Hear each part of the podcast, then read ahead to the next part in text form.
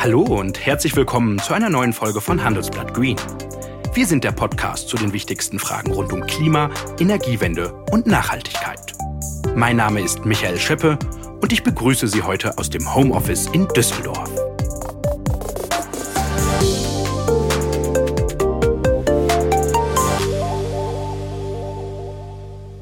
Die Ampel steht. Deutschland hat einen neuen Koalitionsvertrag. Der ist hundertsiebenundsiebzig Seiten lang und S P D, Grüne und F D P haben mehr Fortschrittwagen darüber geschrieben. Und das gilt ganz offenbar auch für das Thema Klima. Das Wort kommt nämlich ganze hundertachtundneunzig Mal vor und im letzten Vertrag waren es nur vierundsiebzig Mal zu finden. Für F D P-Chef Christian Lindner sind die Beschlüsse zum Thema Klima sogar schon eine Revolution. Was sagt er? In der Wirkung ist dieser Koalitionsvertrag das ambitionierteste Klimaschutzprogramm einer Industrienation. Im Grunde werden wir begrenzt durch das, was physikalisch und technisch möglich ist. Was politisch und ökonomisch erreichbar ist, ist in diesem Vertrag beschrieben. Große Worte sind das von Christian Lindner. Doch ist das Ganze wirklich so? Wir von Handelsblatt Green wollen heute den Klimacheck des Koalitionsvertrages machen. Was plant die neue Regierung eigentlich in Sachen Klima- und Umweltschutz? Wie ambitioniert sind die Pläne und wie realistisch die Umsetzung? Das möchte ich nun mit einem Klimaexperten besprechen, der die Nachhaltigkeitsbemühungen der Politik schon seit Jahren beobachtet. Er ist Politikwissenschaftler und Geschäftsführer des Öko-Instituts. Die Rede ist von Jan-Peter Schemmel, der mir jetzt aus Berlin zugeschaltet ist. Hallo, Herr Schemmel. Guten Morgen, grüße Sie. Ja, der, das Kapitel Klimaschutz im Koalitionsvertrag umfasst ja vierzig Seiten. So die zentralen Beschlüsse sind ja, dass die Koalitionäre bis zwanzig dreißig raus aus der Kohle wollen. Zu dem Zeitpunkt sollen ja auch achtzig Prozent des Stroms aus Erneuerbaren kommen und fünfzehn Millionen E-Autos über unsere Straße rollen. Herr Schemmel, da gehen wir ja auch gleich ins Detail. Lassen Sie uns doch mit einer kurzen Bewertung vorneweg starten. Da habe ich auch mit Lisa Badum drüber gesprochen. Sie ist die klimapolitische Sprecherin der Grünen. Und was sagt sie zum neuen Koalitionsvertrag? Das ist definitiv der grünste Koalitionsvertrag bisher. Wir haben ja auch achtzig Prozent erneuerbare Energien bis zwanzig dreißig festgeschrieben. Das gab definitiv noch nie. Ja, Herr Schemmel, sehen Sie das auch so, der grünste Koalitionsvertrag der Geschichte? Naja, nehmen wir mal das Thema Klimaschutz. Wenn wir uns da angucken, waren wir in den vergangenen dreißig Jahren zwar viel zu langsam, haben aber auch viel erreicht. Aber wir müssen jetzt natürlich noch viel schneller werden und viel mehr umsetzen. Und so dann als führendes Industrieland, wurde auch angesprochen, dazu beitragen, dass die Erderhitzung unter eins Komma fünf Grad begrenzt bleibt. Wenn wir uns in Richtung Null Emissionen bewegen wollen und Richtung Klimaneutralität, ist es eigentlich in der Natur der Sache, dass jeder Koalitionsvertrag weitreichender sein muss in seinen Minderungszielen als die Vorgänger. Und Gleiches gilt auch bei anderen Umweltthemen, Biodiversitätsverlust, auch da müssen wir schnellstens entschlossen handeln. Und insofern, denke ich, ist die entscheidende Frage weniger, ob der Vertrag grüner ist als andere Koalitionsverträge vor ihm, sondern ob er ausreichend grün für eine ökologische, nachhaltige und damit auch wirtschaftlich und sozial attraktive Zukunft ist. Und da lohnt es sicherlich mal ein bisschen ins Detail zu gucken. Von der Kleinfamilie bis hin zum DAX-Konzern. Überall denken die Menschen inzwischen darüber nach, wie unsere Welt und Wirtschaft am besten in Richtung Nachhaltigkeit umgebaut werden kann. Hallo, mein Name ist Philipp Gestarkes. Ich bin Chef Anlagestratege bei der Hypo Vereinsbank. Meine Aufgabe ist es, immer wieder aufs Neue darüber nachzudenken, welche nachhaltigen Anlagen entwickeln sich am besten. Welche sind genauso gewinnbringend wie konventionelle? Wie genau können Unternehmer nachhaltige Projekte und Investitionen finanzieren und gleichzeitig die Themen Umwelt, Soziales und Unternehmensführung berücksichtigen? Und was gilt es dabei zu beachten? All das diskutieren wir gemeinsam mit unserem Nachhaltigkeitsexperten Matthias Dax. Und zwar einmal im Quartal in einer Sonderausgabe zum Thema in Nachhaltigkeit investieren in unserem H V B Marktbriefing Podcast. Zu finden ist der überall, wo es Podcasts gibt und auf der Hypo Vereinsbank Homepage. Wir freuen uns auf Sie.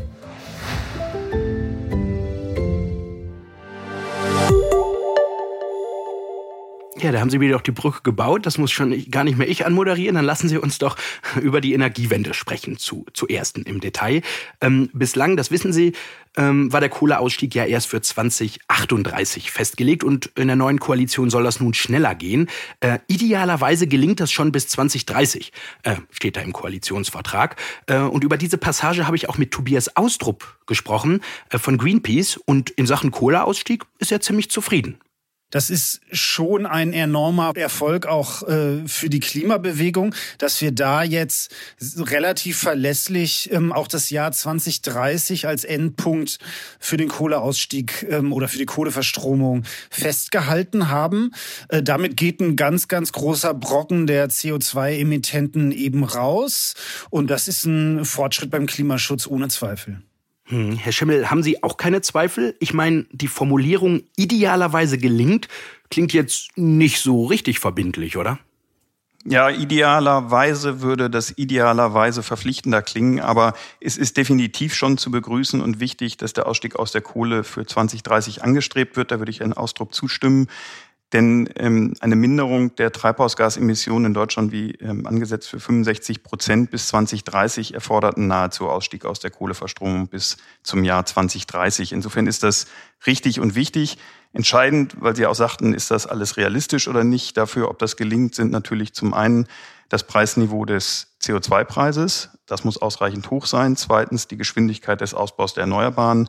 Und drittens auch, dass wir schnell genug einen Zubau auf Wasserstoffbetrieb umstellbaren Gaskraftwerken haben ähm, für die Übergangsphase. Damit das Preisniveau auf dem Niveau bleibt, ähm, sagt der Koalitionsvertrag ja auch was, dass er sagt, okay, wir gehen davon aus, dass das über sechzig Euro pro Tonne C O zwei bleibt. Und falls nicht, dann ähm, würden wir eigene Maßnahmen auch in Erwägung ziehen, um dieses Niveau abzusichern. Und diese Zahl sechzig Euro ist relativ wichtig, weil ab da ein ökonomischer Anreiz zur Stilllegung von Braunkohlekraftwerken existiert. Und mit dem Fit for fünfundfünfzig Maßnahmenpaket von der E U-Kommission kann man durchaus Grund zur Hoffnung haben, dass der C O zwei Preis im europäischen Emissionshandelssystem dort bleibt. Ähm, wenn nicht, dann gibt es ja auch Möglichkeiten, noch weiter anzuschärfen, ähm, zum Beispiel die Marktstabilitätsreserve ähm, anzuschärfen, damit der Preis hoch bleibt. Also dass man entweder ähm, den Überschussschwellenwert, ab dem Emissionszertifikate vom Markt genommen werden, reduziert oder die Menge der vom Markt zu nehmenden Zertifikate dann erhöht. Und ähm, wenn das auch äh, nicht gelingen sollte im europäischen Miteinander, dann gibt es, wie gesagt, auch die im Koalitionsvertrag vorgesehene Absicherung, ähm, auf der nationalen Ebene einen C O zwei Preis festzuschreiben. Insofern ist das sowohl sinnvoll als auch, denke ich, äh, realistisch. Also glauben Sie, wir kriegen das hin? Kohleausstieg zwanzig dreißig? Ich glaube, äh, da können wir recht optimistisch sein, ja. Okay. Ähm, die künftigen Koalitionäre, wir haben gerade über die Kohle gesprochen, das ist ja nicht nur das einzige Ziel, sondern sie wollen auch den Ausbau der Erneuerbaren vorantreiben. Bis zwanzig dreißig sollen nämlich achtzig Prozent des Stroms aus erneuerbaren Quellen stammen. Und das ist schon eine große Zahl, denn vorher lag der Zielwert gerade mal bei fünfundsechzig Prozent. Und gerade im Moment sind wir gerade mal bei der Hälfte. Ähm, Herr Schemmel, ist ambitioniert, aber doch ein Schritt in die richtige Richtung, oder?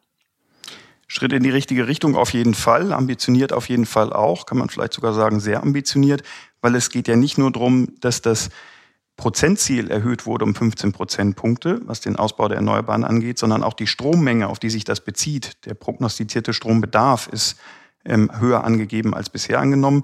Das ist auch folgerichtig, denn wenn wir klimaneutral werden wollen, dann müssen wir ja den Verkehr, die Wärme so umgestalten von Sektoren, dass wir nicht mehr fossile Brennstoffe verwenden, sondern dass wir Strom aus Erneuerbaren verwenden. Und dafür ist natürlich ein höherer Strombedarf erstmal anzunehmen, damit wir die ganzen vollelektrischen Fahrzeuge, damit wir die Wärmepumpen betreiben können. Insofern ist das Ausbauziel sehr ambitioniert, aber auch sehr richtig, dass das im Koalitionsvertrag angelegt ist. Mhm. Ähm, lassen Sie doch nochmal auf das Ambitionierte eingehen und so ein bisschen den Realitätscheck machen. Die Ampel will ja zwei Prozent der bundesdeutschen Fläche mit Windrädern bestücken und gerade sind wir ja gerade mal bei null Komma acht Prozent. Ähm, aber die Windräder müssen ja auch erstmal gebaut, aufgestellt werden. Rohstoffe sind gerade knapp und teuer. Ähm, wenn ich das so lese, ist es doch alles extrem ehrgeizig und ich habe auch so ein bisschen den Eindruck, gar nicht richtig zu erreichen. Oder wie sehen Sie das, Herr Schemmel? Ja, im Vergleich zu vielen anderen Maßnahmen würde ich sagen, ist das ähm, erneuerbare Zielen, ist ja, Sie haben am Anfang auch erwähnt, sicherlich eins der Leuchtturmprojekte von äh, der neuen Bundesregierung, ähm, schon stark und umfassend mit Maßnahmen unterlegt, so dass das äh, auch Grund zur Hoffnung gibt. Ein Element davon an sich ist ja auch schon allein, dass ähm, die Verpflichtung, zwei Prozent der Fläche für Windenergie, zum Beispiel für Windräder, zur Verfügung zu stellen, weil damit natürlich auch klar wird, dass die Fläche dann ähm, verfügbar ist. Ähm, ich muss sie erstmal ausweisen, damit ich sie nutzen kann. Ähm, da werden wir sicherlich dann sehen können, relativ schnell, ähm, wie erfolgreich man da ist, weil ja laut Koalitionsvertrag im ersten Halbjahr nächsten Jahres dann schon Bund, Länder und Kommunen die notwendigen Maßnahmen anstoßen sollen. Aber das erstmal auszusprechen, dass wir zwei Prozent zur Verfügung stellen und zu sagen, das muss auch überall runtergebrochen werden, das ist sicherlich eine wichtige Voraussetzung. Daneben geht es aber natürlich auch, bekanntes Thema, um die Beschleunigung der Planung für die Realisierung ähm, von solchen Windkraftanlagen. Ähm, auch da, denke ich, trifft der Koalitionsvertrag den wunden Punkt, indem er sagt, erstens brauchen wir ein bisschen mehr Kapazitäten für die Verwaltung, da werden dann externe Teams mit angedacht. Zweitens aber noch wichtiger eigentlich, brauchen wir mehr Rechtssicherheit, damit wir klarere Anforderungen haben, sei es an Antragsunterlagen, an Genehmigungsfristen und damit dann auch klarere Prozesse, weniger Klagen, die die Prozesse verzögern. Und gerade ähm, das Thema Artenschutz wird ja dann auch oft mit angeführt ähm, und äh, dieser, dieser als Trade-off dargestellt, das Ausbalancieren von Artenschutz und dem Ausbau der Erneuerbaren, gerade Wind.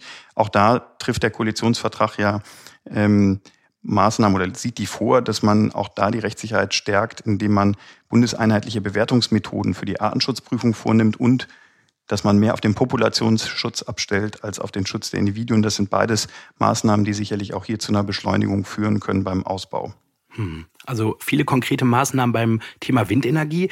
Aber im Koalitionsvertrag geht es nicht nur um Windenergie, richtig? Nee, natürlich nicht. Mit Windenergie alleine können wir das Ziel nicht erreichen. Ganz wesentlicher anderer Energieträger ist da die Sonne, die Photovoltaik als Technologie. Auch da legt der Koalitionsvertrag ja Ausbauziele fest, die deutlich über die bisher gültigen hinausgehen. Und da gibt es auch noch enorme Potenziale. Es wird, denke ich, klar, wenn man sich bewusst macht, dass jetzt bei den Ein- und Zweifamilienhäusern zum Beispiel nur bei zwölf Prozent von diesen eine P V-Anlage auf dem Dach ist. Und insofern ist es auch richtig, dass im Koalitionsvertrag vorgesehen ist, dass P V auf Neubauten bei Wohngebäuden die Regel werden soll. Bei Gewerbebauten soll es sogar verbindlich werden. Und das sind wichtige, wichtige Schritte. Ähm, aber auch da muss man natürlich gucken, was sind die, die Hindernisse bis jetzt gewesen, warum wir nicht schon viel mehr P V-Anlagen auf den Dächern haben. Und ähm, da sagt der Koalitionsvertrag ja, dass sie da ähm, bestimmte ähm, Aspekte prüfen wollen, das Vergütungssystem zum Beispiel. Und das ist natürlich ein Schlüssel. Also wenn wir wie in der Vergangenheit ähm, eine Vergütung auch in Zukunft hätten, wo die Sätze ständig abnehmen, was ich für die Einspeisung von Solarenergie, von P V-Anlagen bekomme, dann äh, und das stärker abnimmt als die Kosten für neue P V-Anlagen im Preis abnehmen, dann ist natürlich klar, dass das ausgebremst würde, dass ich die Ziele nicht erreichen könnte. Insofern müssen wir da zu einem anderen Vergütungssystem kommen. Ich hoffe, dass das dann nicht nur eine Prüfung ist, sondern auch zu einer Änderung führt.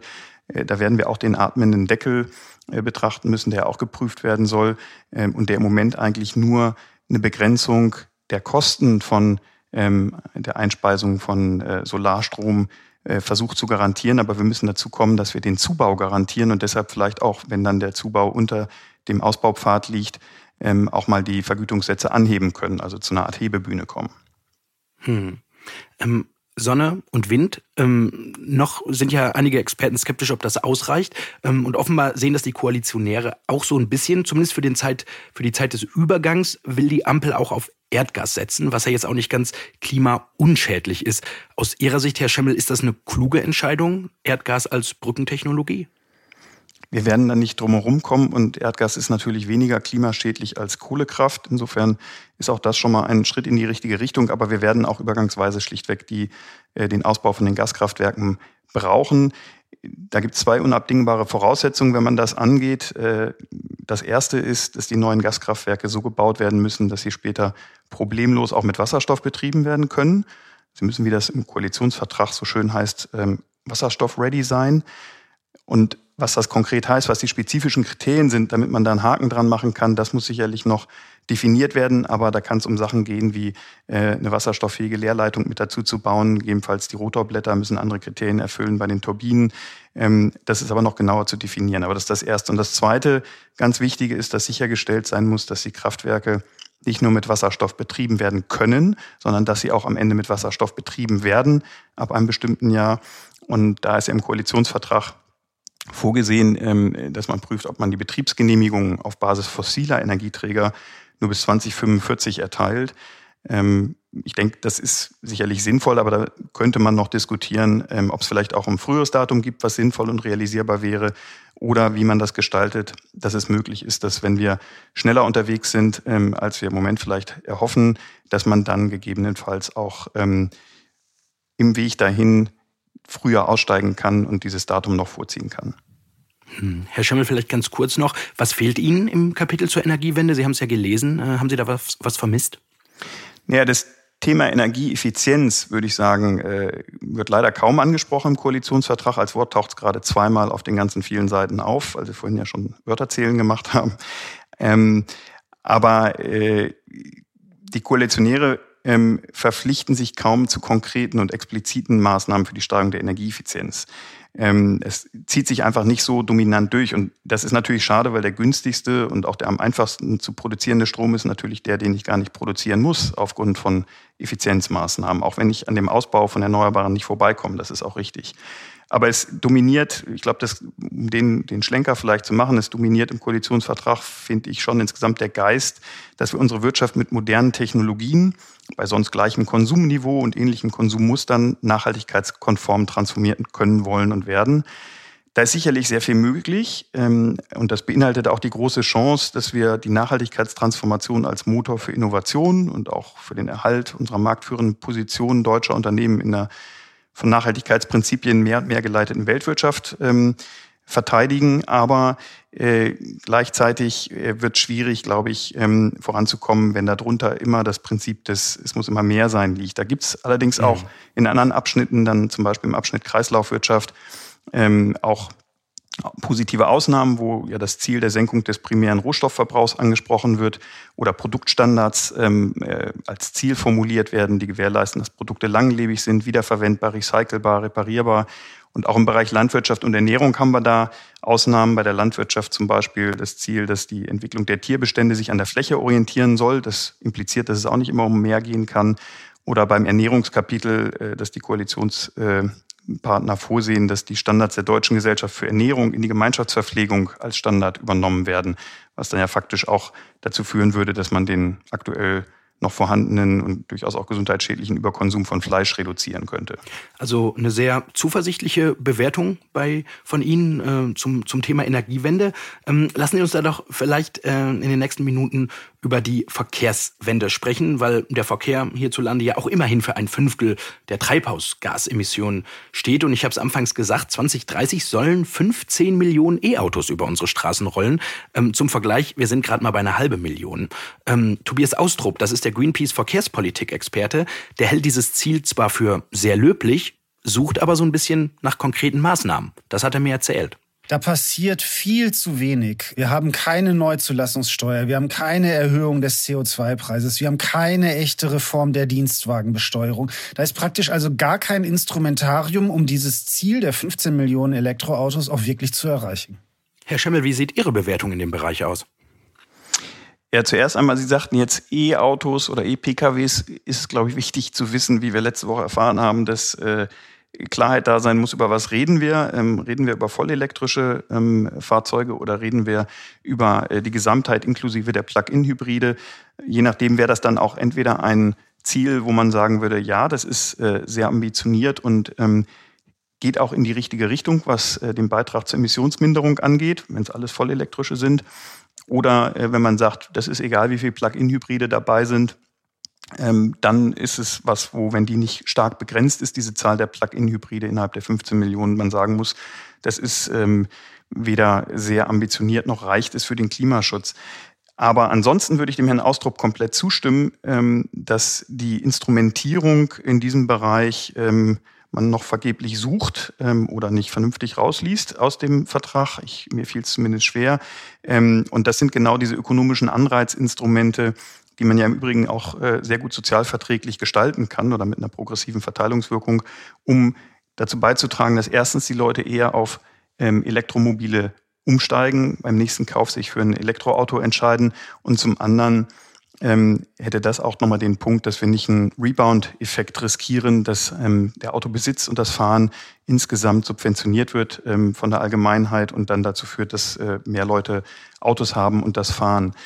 Das Gleiche wäre auch, Wenn man jetzt sagt, okay, lass uns auch gucken, dass wir nicht nur schauen, viele Autos zu haben, die elektrisch fahren, sondern lass uns gucken, dass insgesamt auch ähm, weniger äh, gefahren wird, dann wäre auch eine Anpassung der Dienstwagenbesteuerung sicherlich hilfreich, weil die im Moment sowohl Anreize für einen Autobesitz als auch ähm, oft, ähm, weil die Betriebskosten auch vom Arbeitgeber übernommen werden, für eine intensive Nutzung, ähm, was die Fahrleistung angeht, ähm, ausgestaltet sind. Da könnte man zum Beispiel in die Richtung gehen, eine fahrleistungsabhängige Komponente in die Besteuerung mit einzubauen und hätte damit auch wieder diesen Punkt, dass man die Privilegierung etwas absenkt und dass man eine ökologische Anreizfunktion hat. Also Herr Schemmel, viele Vorschläge von Ihnen zu dem Thema, die wir jetzt im Koalitionsvertrag ein bisschen vermisst haben. Ähm, auch wenn man das jetzt so machen würde, wie Sie, wie von Ihnen vorgeschlagen, ähm, ist es denn realistisch, fünfzehn Millionen E-Autos in Deutschland zwanzig dreißig?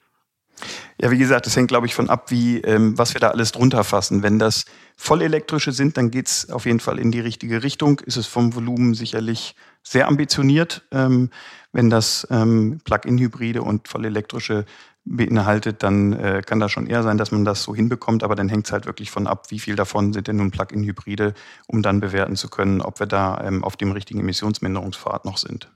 Ein Punkt, der uns zu mehr E-Autos führen könnte, das haben Sie eben angesprochen, ist der C O zwei Preis oder eine Erhöhung des C O zwei Preises. Das ist ja eine Abgabe, die, die wir auf Benzin oder Heizöl zum Beispiel zahlen. Und Grüne und F D P, die haben ja im Wahlkampf groß angekündigt, den C O zwei Preis anheben zu wollen. Nun gibt es aber doch vor zwanzig sechsundzwanzig keine weitere Anpassung, zumindest nicht zu den Plänen, die die Große Koalition schon äh, gehabt hat. Und da habe ich mal Grünen-Politikerin Lisa Badum gefragt, warum es denn jetzt nichts geworden ist mit dem höheren C O zwei Preis. Wir sind natürlich in eine Zeit reingekommen, gerade jetzt in den Koalitionsverhandlungen, wo die Energiepreise stark gestiegen sind. Und in dieser Situation wurde es von einigen eben als falsches Signal gesehen, den C O zwei Preis direkt zu erhöhen. Aber sollten sich die Energiepreise wieder ändern und entspannen, dann kann man das ja durchaus nochmal diskutieren. Und auch wenn wir jetzt wirklich mit dem Ausbau der Erneuerbaren sehr schnell vorankommen, dann hat es ja auch Signalwirkung für andere Bereiche. Und dann werden die Fossilen ja auch immer unattraktiver. Also da sehe ich schon noch Bewegung in der Zukunft. Also erstmal keine Erhöhung des C O zwei Preises. Herr Schemmel, dabei war es auch für Sie eben in Ihrer Argumentation ein wichtiges Instrumentarium. Ist es also die richtige Entscheidung in der Situation gerade, den Preis vorerst nicht zu erhöhen? Na, der aktuelle C O zwei Preis ist ja in der Tat äh, nicht niedrig und die Energiepreise auch nicht, wie Frau Badum das schon richtigerweise sagte. Insofern liegen sie sicherlich auch höher als das, was man vielleicht angenommen hätte oder ähm, auf dem Niveau, was man sonst über entsprechende Preiserhöhungen und Anreizstrukturen versucht hätte zu erreichen. Wichtig ist, glaube ich, eher, dass der C O zwei Preis nicht absackt. Das sprach sie auch an und da sind ja dann auch ähm, mögliche Maßnahmen im Koalitionsvertrag für vorgesehen, sondern dass er auf dem aktuellen Niveau bleibt. Und natürlich wird er in Zukunft weiter steigen müssen. Also spätestens, sagte ich ja auch schon, ab der zweiten Hälfte der zwanziger Jahre. Und klar ist, dass er hoch ist und steigen wird, damit auch alle langfristigen Investitionen, die getätigt werden, dass da klar ist, dass man die besser klimafreundlich ausgestaltet.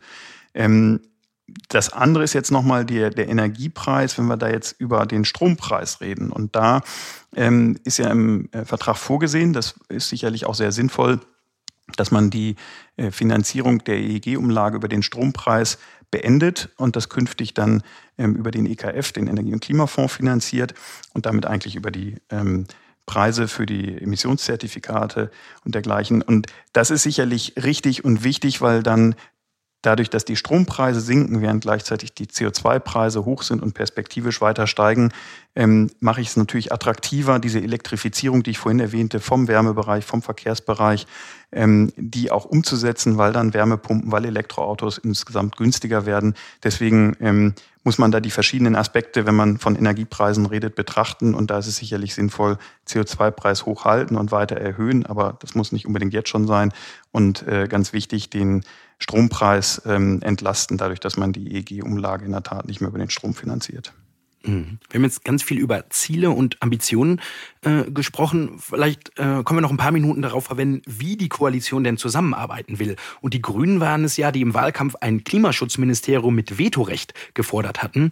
Ähm, das hätte dann alle Gesetze, die nicht dem Pariser Klimaabkommen entsprechen, ähm, könnten dadurch sofort blockiert werden. Doch, das wissen wir jetzt, daraus ist nichts geworden. Stattdessen müssen alle Ministerien ihre Gesetzentwürfe zumindest auf die Vereinbarkeit mit dem nationalen Klimaschutzzielen überprüfen. lassen. Das ist der sogenannte Klimacheck. Und ich habe äh, mit Lisa Badum von den Grünen gesprochen, ob sie jetzt nicht enttäuscht ist, dass ähm, ja, aus dem Vetorecht nichts geworden ist. Und das hat sie mir gesagt. Gut, es sind drei Parteien. Ähm, wir haben jetzt auch nicht über fünfzig Prozent geholt. Und in diesem ganzen, dieser ganzen Gemengelage finde ich schon revolutionär, dass es diesen Klimacheck gibt. Weil bisher haben sich die Ministerien, also diverse Ministerien, ja keinerlei Gedanken gemacht über die Klimaauswirkungen ihrer Maßnahmen. Und so muss man sich dann schon rechtfertigen und das vorlegen und das überhaupt mal für sich selbst auch deutlich machen, dass man jetzt hier zwar in die Luft bläst. Revolutionär also, sagt Frau Badum. Herr Schemmel, für wie wirksam halten Sie denn das Instrument des Klimachecks? Wirklich eine Revolution? Na, ein Vetorecht wäre sicherlich eine Revolution gewesen. Ich glaube auch im Vergleich mit anderen Industrieländern, den Herr Lindner am Anfang ja gemacht hatte. So ein Klimacheck, das haben wir teilweise ja für andere ähm, Güter, äh, Jugendgleichberechtigung und so in ähnlicher Form schon, ähm, ist natürlich ein bisschen anderes Kaliber. Aber ich will das Kind nicht mit dem Bade ausschütten. Das hängt stark davon ab, wie man ihn ausgestaltet. Wir haben ja auch auf Ebene der E U Ex-Ante-Impact-Assessments, also vorausgehende Folgenabschätzungen für Gesetzesinitiativen, die sicherlich mit dazu beitragen, dass die Ergebnisse, die Gesetze, die Verordnungen, Richtlinien ähm, auf faktenbasierteren Analysen beruhen. Das Potenzial hat so ein Klimacheck natürlich auch. Wichtig, glaube ich, damit der eine Wirkung entfalten kann, sind so ein paar Punkte, die wir auch aus so Instrumenten wie strategischer Umweltprüfung andernorts gelernt haben. Also erstens, dass man zusieht, dass man am Anfang alternative Maßnahmen, wie man denn seine Ziele erreichen kann, Ähm, entwirft und gegeneinander prüft in so einem Klimacheck. Ähm, denn äh, sonst ist die Wahrscheinlichkeit, dass der irgendeine Wirkung auf die Maßnahmen entfaltet, natürlich geringer, dass das ganz früh im Prozess ähm, stattfindet, damit man auch überhaupt noch eine Möglichkeit hat, Einfluss zu nehmen, dass das ähm, wissenschaftlich basierte Analysen sein müssen und dass sie transparent und öffentlich zugänglich sein müssen, damit ähm, andere Akteure das auch in Frage stellen können, wie das bewertet wurde und ob das denn ähm, tatsächlich so ist. Ansonsten ähm, sind da Gefahren, dass der nicht so wahnsinnig wirksam wird. Aber das ist ja noch dann die Möglichkeit der Ausgestaltung jetzt in der Umsetzung. Ähm, und da hoffe ich natürlich, dass äh, manche dieser Aspekte mit aufgenommen werden können, damit eine Wirkung entfaltet. Wir werden das gemeinsam beobachten. Herr Schemmel, lassen Sie uns zum Ende dieser Sendung ähm, doch einmal noch den Realitätscheck machen für die Ziele. Weil wir tun das ja alles, um die Erderwärmung auf eins Komma fünf Grad zu begrenzen, nämlich im Vergleich zur vorindustriellen Zeit. Ähm, die Frage ist, schaffen wir das nun mit den Maßnahmen im Koalitionsvertrag? Ähm, Grünen-Politikerin Lisa Badum hat mir das darauf gesagt.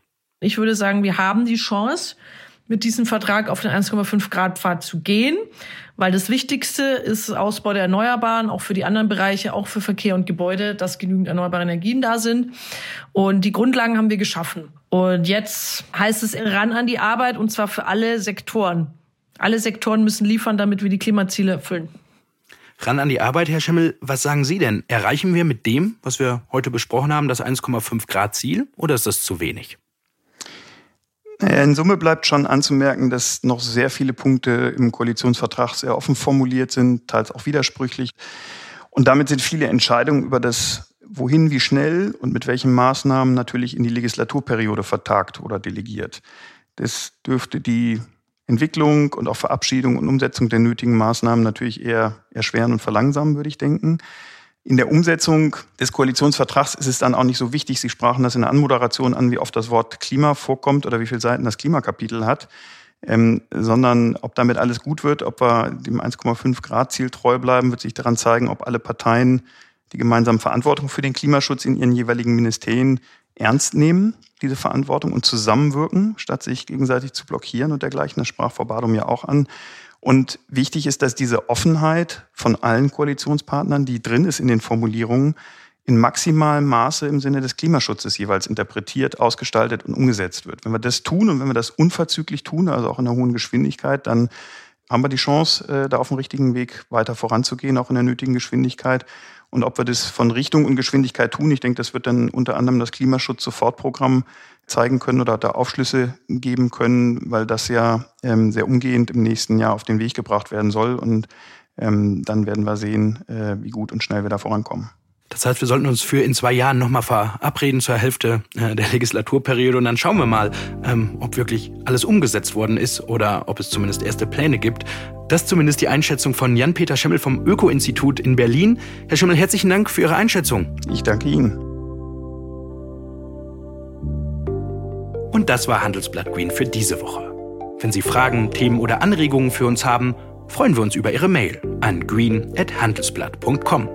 Mein Dank gilt Alexander Voss für die Produktion dieser Ausgabe und wenn Ihnen unser Podcast gefallen hat, freuen wir uns natürlich über eine gute Bewertung in Ihrer Podcast-App. Bis zum nächsten Mal. Tschüss aus Düsseldorf.